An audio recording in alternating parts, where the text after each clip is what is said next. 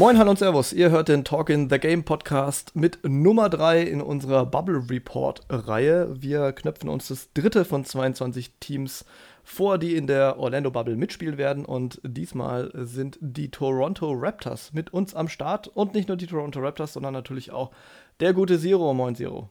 Hallo, ich bin wieder und immer noch da. Ja, wir nehmen natürlich ein paar am Stück auf, sonst müssen wir jeden Tag aufnehmen. Das wird dann doch ein bisschen zu viel Hassel. Das ist Akkordarbeit wie bei Turniers. Genau, ja. Nur vielleicht ein bisschen angenehmer. Und wir haben keinen Zaun ums Haus rum. Das ist echt traurig. Es ist echt traurig. Ja, ist auch nicht so kalt. Nee, ist auch nicht so kalt, ja. Ja. Und ich arbeite hier nicht auch unter, äh, nicht unter unmenschlichen Bedingungen, um ein Produkt herzustellen, was es so nicht geben sollte. Also da, da kann man jetzt natürlich drüber streiten, über, diese, über den Nutzen und die Notwendigkeit dieses Podcasts, aber ich sag mal, ich würde unseren Podcast schon über Billigfleisch einordnen, aber. Also ich wollte gerade sagen, mein, mein vorgezogener Hottake, äh, wir sind systemrelevanter als Tönnies Billigfleisch. TTG besser wie Fleisch. Fisch. Am Bienen. Zumindest besser wie Billigfleisch. Sagen ja, auf jeden Fall besser wie. Wir Wichtigste Einführung aller Zeiten im Podcast. Ja. Zu dem äh, Thema muss ich mich irgendwann, glaube ich, auch nochmal auslassen. Aber vielleicht machen wir irgendwann mal einen Off-Topic-Podcast oder sowas. Aber schauen wir mal. So, jetzt kommen wir aber mal zu den Toronto Raptors. Wir wollen ja nicht allzu viel Zeit verlieren. Was bisher geschah? Die Toronto Raptors können sich tatsächlich als eins der Top Teams der Liga bezeichnen, äh, mit Fug und Recht. Und das, obwohl sie natürlich einen der besten Spieler der Liga verloren haben letztes Jahr in Kawhi Leonard. Sie haben einen Rekord äh, hingelegt bis jetzt von 46 Siegen und 18 Niederlagen und sind damit Zweiter in der Eastern Conference und haben auch damit sämtlichen, ja, wie sagt man, Spöttern gespottet? Nee, sämtlichen, wie nennt man es? Spöttern getrotzt von Spötter mir aus. getrotzt, ja, wie auch immer. Auf jeden Fall, äh, die gesagt haben, naja gut, die werden jetzt vollkommen abstürzen, die haben ja ihren Star verloren und Danny Green natürlich auch noch. Aber nö, man ist immer noch Zweiter in der Eastern Conference und spielt einen ganz soliden Ball. Unter anderem drückt er sich nämlich aus in der Defense ganz besonders, denn im D-Rating ist man zweiter ligaweit mit einem D-Rating von 105,2. Mit einem O-Rating immerhin 14. von 111,6, also spielt insgesamt einen relativ runden Ball. Ist auch so mittelmäßig schnell unterwegs, Pace von 100,6, damit 13. ligaweit. Und äh, ein Wert, den habe ich mir jetzt mal so randommäßig rausgegriffen, weil der ist natürlich besonders schön, und zwar die gegnerischen Punkte pro Spiel. Ne? Da ist man mit einem Wert von 106,5 erster Liga weit. Sprich, man limitiert die Gegner auf besonders wenig Punkte, was natürlich dafür spricht, dass die Defense besonders gut ist. Und so findet dann eins zum anderen. Ähm, insgesamt noch ein paar random Facts dazu. Erster bei den gegnerischen Field Goals, das passt dann natürlich ganz dazu, ähm, ganz gut dazu. Also die Gegner treffen wenig. Eigentlich ist es so ziemlich fast die gleiche Statistik wie gerade, aber was auch immer. Dann äh, lässt man die niedrigste 3-Punkte-Percentage zu. Also die Defense am Perimeter ist offensichtlich auch sehr gut. Man stiehlt sehr viel, zweiter Liga weit und forciert die zweitmeisten Turnover. Also ihr könnt alles zusammenfassen unter der Glocke. Gute Defense. Und äh, ganz so nebenbei bemerkt, wer es vergessen haben sollte, die Toronto Raptors aus dem schönen und friedlichen Kanada sind nach wie vor der amtierende Champion und haben natürlich durchaus was zu verteidigen. Auch wenn sie nicht wie andere amtierende Champions, glaube ich, so richtig unter dem Druck stehen, den man so hat, seinen Titel zu verteidigen, sonst, allein dadurch, dass sie eben Kawhi Leonard verloren haben. Aber ich würde sagen, so im ja, grob erweiterten Favoritenkreis könnte man sie schon ansiedeln und das ist durchaus eine kleine Überraschung. Die sind echt gruselig. Die sind echt gruselig. Äh. Die, die sollten eigentlich nicht so gut sein, wie sie sind. Das hat ganz viel damit zu tun, wie die Spieler zusammenpassen, wie der Kader zusammengestellt ist und was Nick Nurse für ein genialer Coach ist. Aber die sollten nicht so gut sein. Gerade Siakam war lang verletzt, Gasol war lang verletzt, Lowry war verletzt, Ibaka war verletzt und die sind trotzdem so gut. Also der Osten hat dieses Jahr natürlich theoretisch gute Teams, aber jedes dieser guten Teams, äh, bis auf die Bucks, die kann man da mal ein bisschen rausnehmen, hatte natürlich einen ganzen Rattenschwanz an Problemen. Und das haben die Toronto Raptors halt sehr gut für sich genutzt. Und wie du schon sagst, es stimmt, egal wer ausgefallen ist, sie haben es einfach mal ganz easy kompensiert und haben einfach weiter gewonnen. Also es war schon sehr erstaunlich. Aber wer hat denn da so gewonnen? Oder anders formuliert, Zero für uns mal so ein bisschen ein ins Roster Starting Five und wer hängt auf der Bank ab? Wir sind ja letztens im äh, Quizpot schon durchgegangen, wer da letztes Jahr den Titel geholt hat. Mhm. Ähm, ich war ein bisschen überrascht, dass tatsächlich Laurie und äh, Van Fleet gemeinsam starten. Ich dachte, die werden ein bisschen ja auch ein bisschen gestaggert oder dass einer von beiden oder dass Van Fleet von der Bank kommt, aber der hat tatsächlich die meisten Spiele oder fast alle, glaube ich, gestartet. Äh, dazu OG Anunobi auf der 3, Siakam auf der 4 und Gasol auf der 5. Natürlich Marc Gasol. Auf der Bank Norman Powell, Sergi Bakker, erfahrener Spieler, wichtiger Spieler in der Defense. Dann ähm, Pat McCaw, der greatest champion of all time in the future. der jetzt endlich bei seinem eigenen Team ist und äh, da jetzt versucht, den vierten Ring in Folge zu holen. Ähm, Rondé Hollis Jefferson. Ist, ist, genau, ist natürlich und, Pat McCaws Team, ganz klar. Ja, das wissen wir. Und dann noch Davis, Boucher, äh, Thomas und O'Shea Brissett, der ja auch aus dem Quizpot vielleicht schon bekannt ist jetzt mittlerweile, dass er in Toronto spielt. Ähm, und äh, witzigerweise ist der Kader auch vollständig verfügbar für die Orlando Bubble. Ähm, ich habe die verletzten Spieler schon mal erwähnt, aber die sind alle wieder dabei. Es gab jetzt keine Meldungen über irgendwelche positiven Tests. Ähm, vielleicht hat es da auch damit zu tun, dass Toronto in Kanada liegt. Ich weiß es nicht. ich weiß es nicht, Samu. Ich, ähm, ich kenne mich nicht aus mit Politik, ich unterrichte es nur. Ja. Äh, von daher, ja, die Raptors sind, wie gesagt, besser, als sie sein dürften, sollten. Die dürfen gerne wieder Meister werden, habe ich überhaupt nichts dagegen. Äh, aber sie sind ganz, ganz weit über der Erwartung, denke ich, darüber. Mhm. Und ich bin gespannt, wie sich das ja, fortsetzen lässt. Ja, also äh, gerade halt in so einem äh, Playoff-Umfeld, wo dann eben auch für dieses Team gegameplant wird, das ist ja dann doch nochmal was ganz anderes als äh, durch so eine äh, Regular Season durchzukommen, wenn man eben ein sehr tiefes Team hat, was die Raptors einfach haben, das ist natürlich ihre große Stärke, äh, gerade dieses Jahr, dann kannst du halt auch den ein oder anderen Ausfall ja, kompensieren. Und äh, in den Playoffs sieht das Ganze natürlich dann so ein bisschen anders aus, weil da wird dann einfach ein bisschen mehr von der Offense äh, ja, und auch von der Defense natürlich seziert, was da so gemacht wird. Aber ja, also ich bin ehrlich gesagt so, so ein ganz, ganz, ganz kleiner Toronto Raptors-Fan geworden mittlerweile, weil es einfach schon ziemlich geil ist, irgendwie wer da teilweise wirklich abliefert. Also die haben halt so Leute wie äh, Davis zum Beispiel, ne? Ähm, oder ähm, Boucher oder gerade Matt Thomas, zu dem komme ich auch gleich noch, die dann irgendwo in irgendwelchen Spielen einfach mal heiß laufen und dann irgendwie mal ein unfassbares Viertel hinlegen und jeder sich denkt, so was, was sind das für geile Leute? Und damit äh, holt man natürlich dann nochmal einige Kohlen aus dem Feuer. Also der Kader ist wahnsinnig tief und ich muss sagen, die Bank insgesamt, die macht dann einfach brutal Bock. Und jetzt, wo man komplett ist, auch komplett gesund, wobei das natürlich in sich so ein bisschen ja, klingt ein bisschen merkwürdig, ne? wenn man in der größten Pandemie äh, aller Zeiten, die so ein bisschen, also aller Zeiten in den USA, ich will jetzt mal nicht von der Pest im Mittelalter oder sowas sprechen, ähm, aber gerade in dieser Zeit sind alle komplett gesund. Das wirkt ein bisschen merkwürdig, aber es ist tatsächlich so. Kann man eigentlich gar nicht so viel dazu sagen. Lücken im Kader gibt es nicht groß. Der Kader ist tief, alle sind da und deswegen äh, traue ich Ihnen ehrlich gesagt auch einen ganz guten Run zu in den Playoffs. Wen hast du dir denn so als VIPs notiert, Siro? Ja, es ist ja ganz, ganz einfach. Fangen wir mal bei dem an, der jetzt ja in der letzten Saison irgendwie überhaupt erstmal entscheiden, Werferlicht tatsächlich so reingerutscht ist. Pascal Siakam, der jetzt aber irgendwie auch das Team anführen soll, mit seiner Leistung jedenfalls, und das auch tut. Also er ist mit knapp 24 Punkten, 7,5 Rebounds, knapp 3,5 Assists natürlich noch stärker unterwegs als in der letzten Saison. Man könnte natürlich wieder einen Case für ihn machen als Most Improved Player. Was natürlich auch einfach interessant ist, dass man das zwei Saisons in Folge tatsächlich als Kandidat irgendwie genannt werden kann. Ähm, Und auf dem Level. Ja, also ich finde ich finde ihn echt krass. Also dafür, dass er halt eigentlich jetzt gar nicht so das super Talent mitbringt oder die mega Skills oder so. Also er, das, was er kann, macht er halt gut das ist, das, das reicht auch, ne? also, wenn du halt, wenn du halt das, was du, das du kannst, einfach machst und kein, kein Schwachsinn probierst oder halt immer versuchst, sich so peu à peu zu steigern und halt nicht gleich, keine Ahnung, von jemandem, der gar keine Dreier nimmt, zu jemandem zu werden, der acht Stück pro Spiel nimmt. Ja. Und das in vernünftigen Schritten machst, kannst du dich halt echt auf ein ganz interessantes Niveau steigern. Wenn du halt eine gesunde, gesunde Foundation hast. Sein Spin-Move ist nach wie vor richtig, richtig stark und äh, super schwierig zu verteidigen. Und ähm, mhm. er hat ja letzte Saison im Prinzip so das genommen, was so vom LKW gefallen ist, sage ich immer so gern. Also das, was eigentlich gar nicht für ihn vorgesehen war. Und jetzt werden natürlich Plays für ihn gelaufen und ähm, er muss dann auch selber mal Sachen initiieren.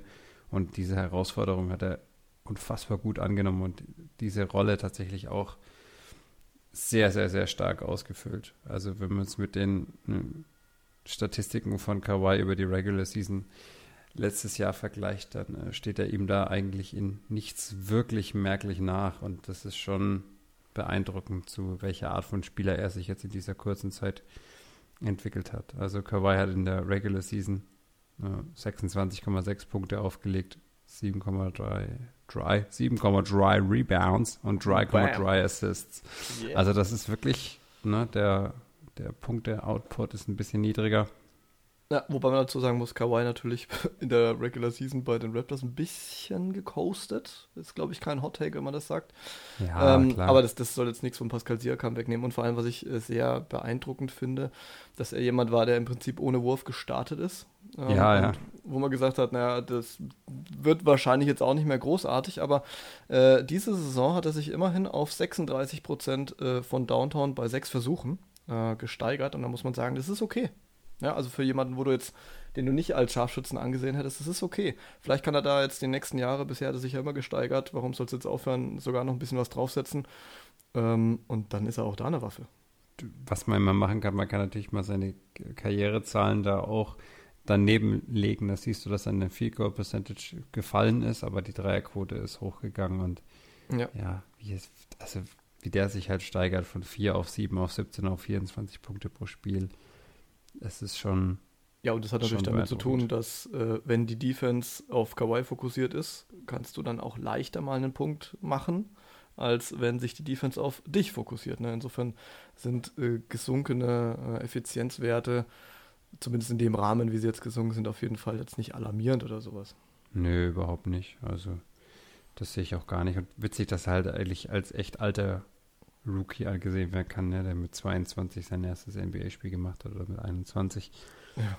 Das ist schon, schon irgendwie beeindruckend.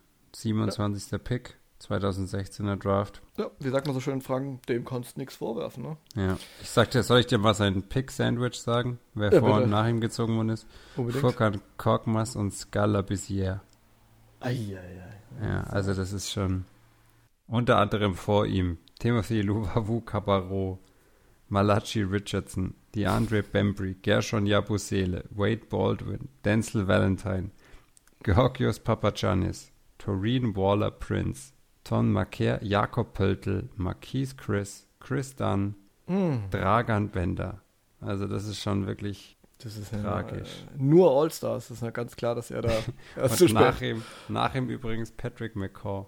Ah, ja. In der zweiten Runde. Absolut vor. Malcolm Brockton. Und äh, das sagt schon alles aus, dass der 36. Pick dieses Jahrgangs äh, Rookie of the Year geworden ist.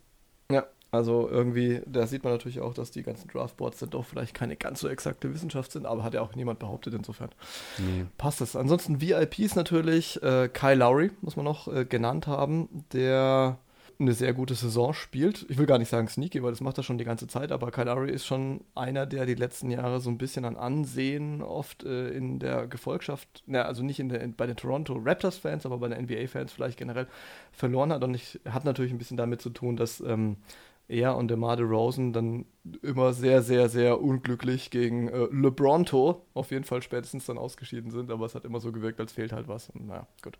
Aber wie auch immer, äh, Kyle Lowry dieses Jahr 19,7 Punkte, 4,8 Rebounds, 7,7 Assists, also spielt wirklich einen ganz stabilen Ball dieses Jahr und äh, Marcus Soll spielt absolut gar keinen stabilen Ball bisher. Hat sich so ein bisschen durch die Saison geschleppt, hier und da Spiele verpasst, aber Marcus Soll. Ähm, wir hatten es jetzt in der letzten Folge erst von äh, Skinny, vom Skinny Joker. Jetzt äh, ist natürlich das große Ding äh, Skinny Marcus Soll, weil von dem sind auch Bilder aufgetaucht, da muss man auch sagen, der hat auf jeden Fall auf den einen oder anderen Burger verzichtet und ist überall extrem schmal geworden. Und ich glaube, gerade in dem Alter ist das vielleicht gar nicht so schlecht. Er ist ja auch schon durchaus ein bisschen fortgeschritten. Was haben wir dann hier? 35 Marcus Soll mittlerweile. Er ist betagt. Ein betagter. Hoch, hochbetagt, ein Tattergreis. Genau, ein hochbetagter Tattergreis, etwas älterer Herr sozusagen. Von äh, Kyle Lowry übrigens sind auch Bilder aufgetaucht. Er hat wohl ein bisschen gepumpt im Fitnessstudio, also es sah ein bisschen aus wie The Rock mit dem Kopf von äh, Kyle Lowry. Bin ich mal gespannt, ähm, wie die Oma aber dann ausschauen, wenn er dann wirklich im Spielbetrieb ist oder ob er da besonders angespannt hat oder wie auch immer. Auf jeden Fall, beide sind gesund, besonders Marcus Soll ist jetzt endlich gesund und ich glaube, das könnte nochmal einen ziemlichen Boost bedeuten für die Toronto Raptors, weil ein gesunder Marcus Soll ist natürlich immer noch eine Waffe. Vor allem bringt er was, was den Raptors so ein bisschen gefehlt hat, nämlich ähm, so ein Ballverteiler am High Post, der da wirklich noch so ein bisschen oder was heißt ein bisschen, der da ordentlich Playmaking bringen kann, irgendwie von den großen Positionen.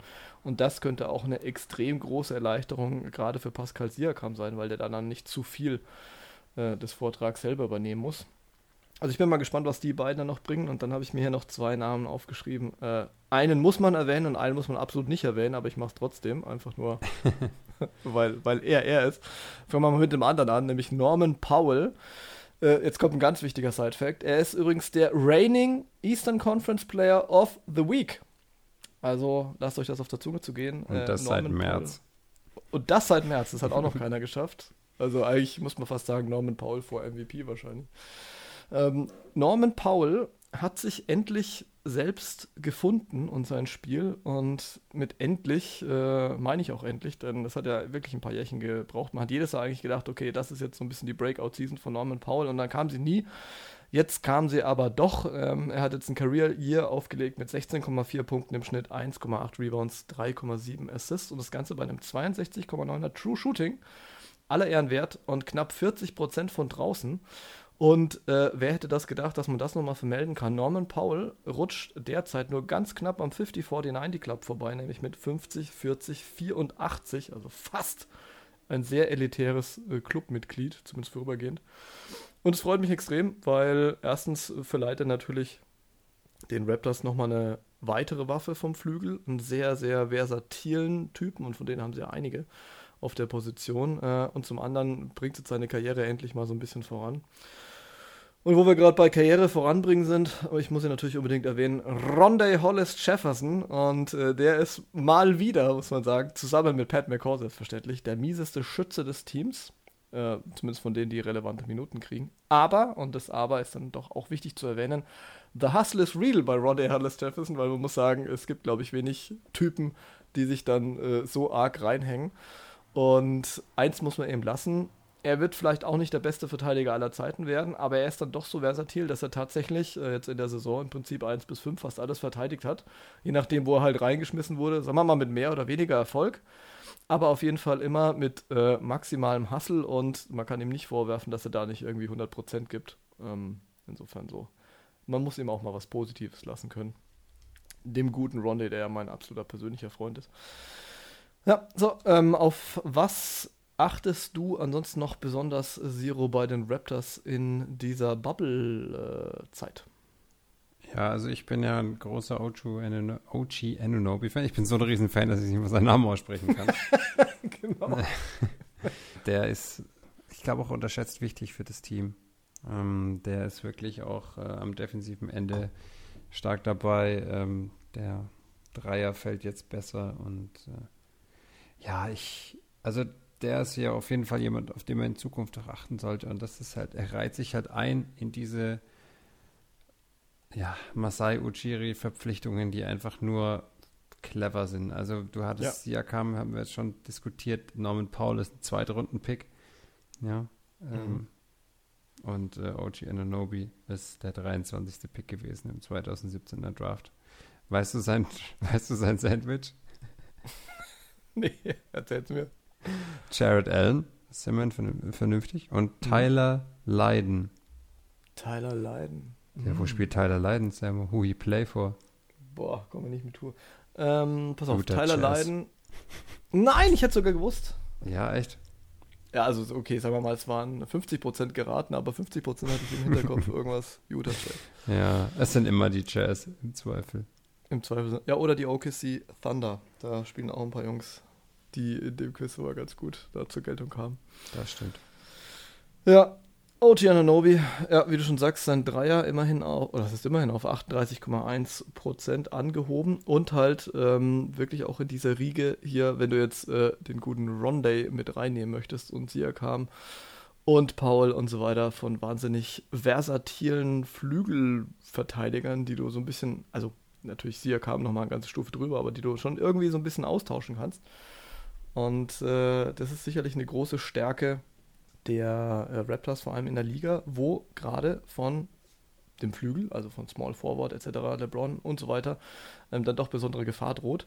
Ich habe mir noch zwei Namen aufgeschrieben, die halt wirklich Bock gemacht haben, vielleicht auch, weil ich zufällig Spiele geguckt habe, wo die beiden dann besonders hervorgestochen sind, nämlich zum einen der gute Matt Thomas, 46,7% von draußen bei 2,3 Versuchen, aber jetzt nicht 2,3 Versuchen, weil er einfach nicht so oft darf, sondern weil er halt nicht so viel Spielzeit bekommt, ähm, die aber exzellent genutzt und Chris Boucher sehr treffender äh, Spitzname Swatterboy, also passt auf jeden Fall aus allen Richtungen auf ihn, ziemlich geiler Dude.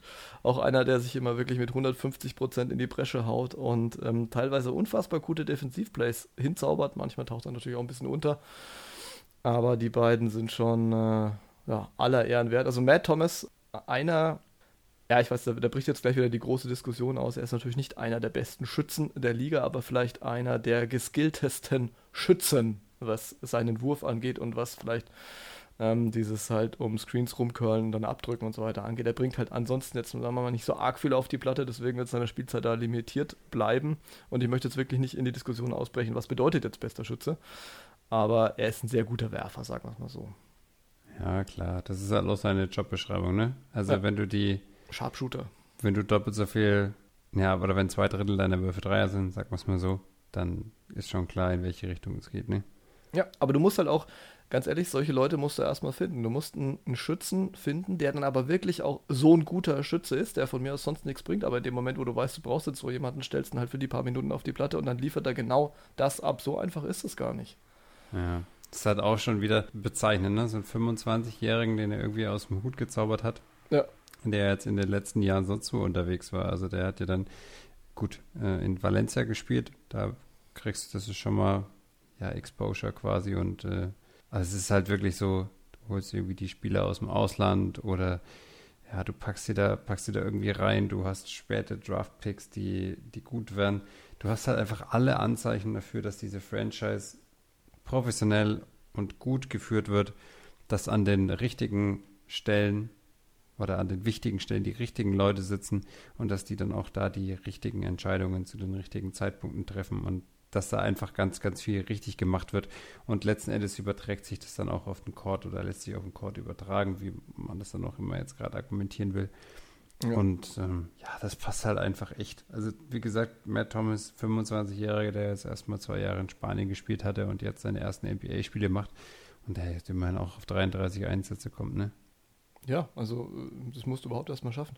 Und äh, wo wir gerade bei professionell gemanagte Franchise und gute äh, Spielerauswahl sind, dann muss man eigentlich auch noch Terence Davis erwähnen, der mittlerweile 17 Minuten bekommt, 7,7 Punkte, 3,4 Rebounds, 1,7 Assists. Ähm, die Zahl sticht jetzt noch nicht so ins Auge natürlich, sind auch nicht so viele Minuten, aber mittlerweile auch 39,6 Prozent von draußen bei 3,5 Versuchen immerhin. Ja, ich meine, das, spielt auch seine Rookie-Season, ist ein relativ alter Rookie. Ja. Und äh, so wie ich das überblick, auch undrafted. Also. Eben. Mann, ey, die sind so clever, die Raptors, das regt dann echt auf, ey. Das ist wirklich. Also, ich weiß nicht wie. Also ich, natürlich wollen andere Franchises sich Masai Ushiri holen. Das kann ich absolut nachvollziehen, weil der halt wirklich. Klar. Das ist so krass, was das für einen Unterschied macht, wenn du da jemanden hast, der seinen Job versteht. Das ist wirklich. Das ist beeindruckend. Also da wirklich Kudos. Es ist natürlich sowohl bezeichnend als auch traurig, dass ausgerechnet die New York Knicks ihn die ganze Zeit abwerben wollen. Und ich weiß nicht, also ich glaube nicht, dass unter dem Besitzer das eine gute Idee wäre, äh, für ihn da zu arbeiten, weil er auch ja. ein sehr meinungsstarker Typ ist. Zu Recht und ich glaube, der wird es relativ schnell knallen.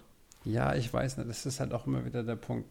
Hört dann vielleicht jemand wie James Dolan auf, nur ganz kurz dazu, sich so einzumischen, weil er endlich das Gefühl hat, dass die Leute, die er da verpflichtet hat, jetzt auch kompetent sind und ihren, ihren Scheiß machen, sozusagen. Ne? Also das ist, das ist dann auch wieder so die, die mhm. Frage und das ist natürlich absolut legitim, wenn sich äh, eine Franchise wie die Knicks um ihn bemühen möchte und vielleicht ist es sowas auch äh, ja, attraktiv für ihn. Sagen wir mal, die schließen in der Saison jetzt wieder so gut ab. Also müsste es nicht ganz so gut sein wie bei meinem Hot Take, aber ähm, das ist quasi wieder eine eine richtig gute Saison wird und er dann sagt, ja, ich hätte gerne mal die Herausforderung, so bei den Knicks, da haben sich einige probiert und es wurde, wurde nichts und äh, dann schauen wir doch mal, ich habe das jetzt in Denver schon gut gemacht und habe das jetzt in Toronto gut gemacht. Vielleicht kriege ich es auch in New York hin. Und das, wenn ich das hinbekomme, dann habe ich es wirklich geschafft.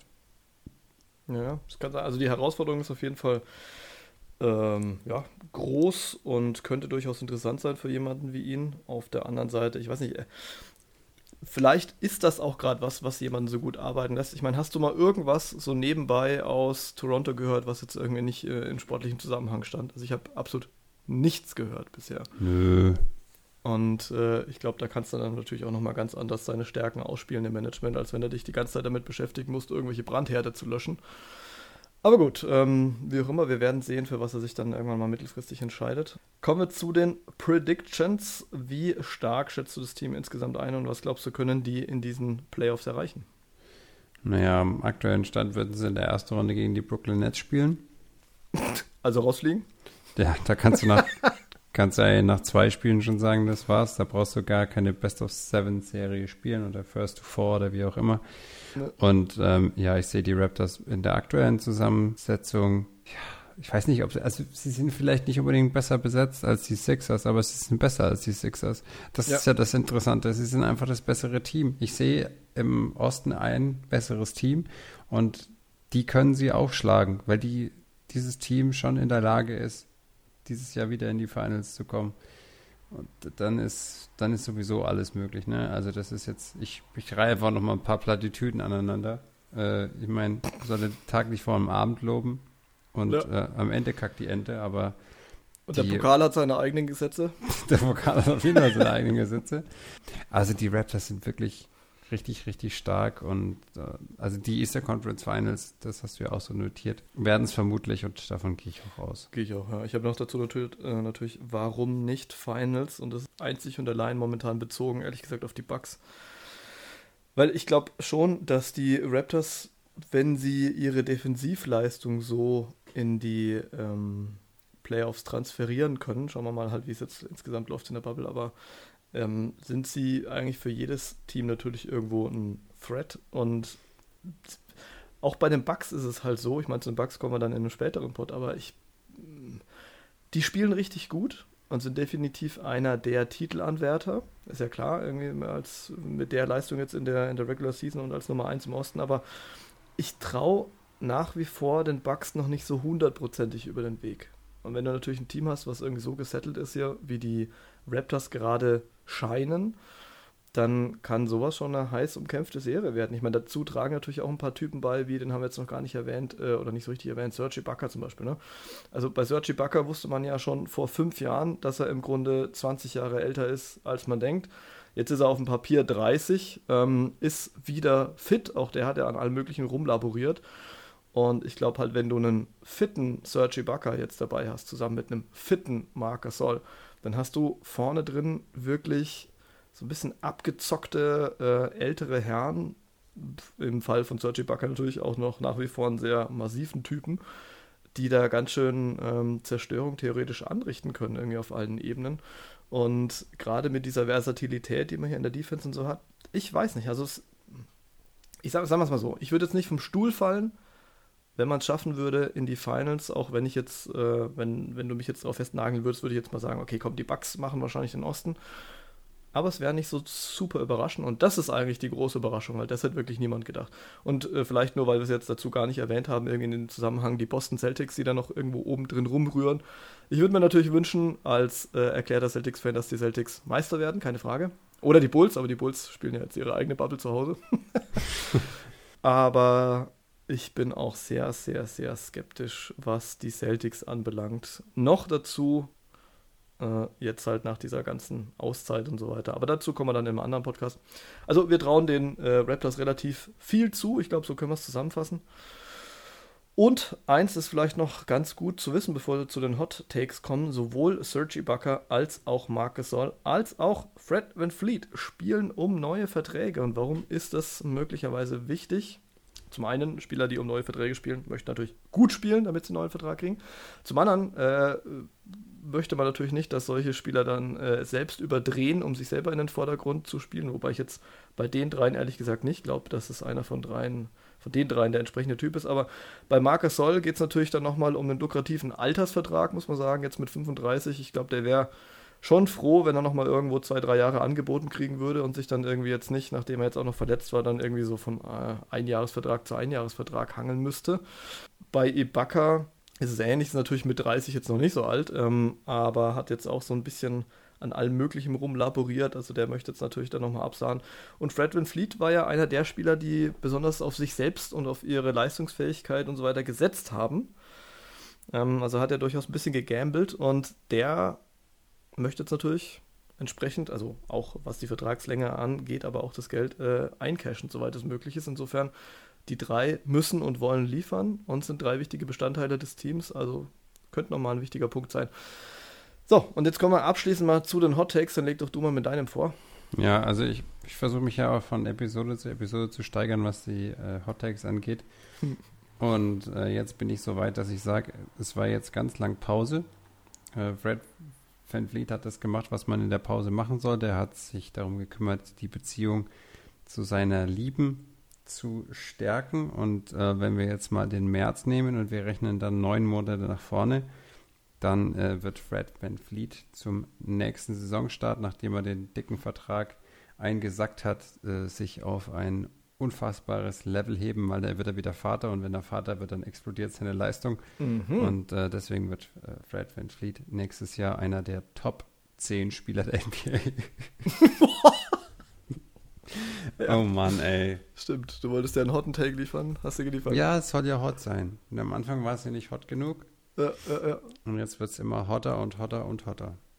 Ja, ich überlege gerade, ob meiner hot ist, aber er ist auf jeden Fall weird. Also ist vielleicht jetzt der Weird Take des Tages. Und zwar, passt auf. Die gegnerische Turnover Percentage. Oh, langweilig. Ne, jetzt pass auf. Wird maximal fünf Punkte unter der Dreierquote von Rodney Hollis Jefferson liegen.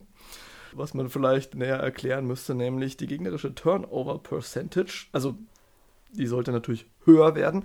Bedeutet, dass man unter anderem oder ein Bestandteil davon, dass man eben sehr gute Defense ist. Das sind die Raptors momentan zweiter Liga weit und die Turnover Percentage beträgt 14,6. Die Dreierquote von Ronde Otis Jefferson liegt bei 14,7. Sensationellen 18 Prozent. Und ich glaube, die wird erstens weiterhin so niedrig liegen, aber sie wird vielleicht sogar noch sinken. Was bedeutet allerdings, dass er auch einige Dreier nehmen muss und da graust mir jetzt schon davor. Insofern ja. Schauen wir mal, was der Gute fabriziert. Er soll gerne weiter hasseln, irgendwie, das ist ganz witzig, aber bitte nicht mehr so viele Würfe nehmen. Naja. Schauen wir mal. Insofern, ich vielleicht noch eins dazu sagen, ich habe echt Bock auf die Raptors und äh, ich bin, bin mal so richtig gespannt, wie die dann auch gegen die guten Teams performen. Aber das wird natürlich ein bisschen dauern, weil, äh, wie gesagt, ich weiß nicht, was ich den Celtics zutrauen soll. Die Sixers haben echt einen Rattenschwanz an Problemen äh, um sich rum und äh, wir haben jetzt auch gehört, heute oder gestern, ich weiß gar nicht mehr, dass Victor Oladipo schon angekündigt hat, nicht dabei zu sein hier in der Bubble. Das heißt natürlich, die äh, die Restgefährlichkeit sozusagen der Indiana Pacers ist auch irgendwo dahin. Nee, das war's auch für die Pacers, ey. Die können ja, freiwillig an die Wizards abgeben, dann hat es überhaupt ein bisschen den Grund, dass sie nach Florida aufbrechen und ihre Spieler sinnlos in Gefahr bringen. ja. Also jetzt mal ganz ehrlich, ne? Mit den Pacers ohne Oladipo, den komplett zusammen randalierten Brooklyn Nets, zu denen kommen wir dann als nächstes Team, und den Orlando Magic, äh, wo man natürlich auch so das ein oder andere Fragezeichen dahinter machen kann. Die erste Runde kannst du halt echt schenken, ne? Also das einzige die, Interessante ist halt die Teams auf 4 und 5, die kannst du spielen lassen. Ja, also auf die Heat bin ich auch nochmal gespannt. Aber was bedeutet das eigentlich alles für die Washington Wizards? Sind die jetzt noch motivierter oder noch demotivierter? Die sind heiß, die sind heiß. Die sind so heiß, Sammo. Das werde ich auch in der, oder die, die anderen, die das dann machen oder wer auch immer diese Preview dann macht, das muss ich dann mit reinbringen. Da schicke ich dann meinen Take. Sag, die Wizards sind so heiß. Ja. Die haben mitgekriegt, dass man in der Bubble überhaupt nicht verteidigen muss. Das sind die jetzt richtig, die haben Bock. Ja, weil keiner mehr dabei ist, der angreifen kann. Ja. Deswegen. Ja, also wird spannend, aber da kommen wir dann äh, bei, bei der wichtigsten Preview dieser spielfreien Zeit, bis es dann weitergeht, kommen wir dann dazu. So, Insofern, haut rein. Wir machen dann weiter, wie gesagt, mit dem Brooklyn Nets im nächsten Pod. Aber bis dahin beenden wir erstmal diesen. Vielen Dank fürs Mitmachen, Siro. Und wir hören uns alle miteinander. Bis dann. Macht's gut. Ciao. Tschüss.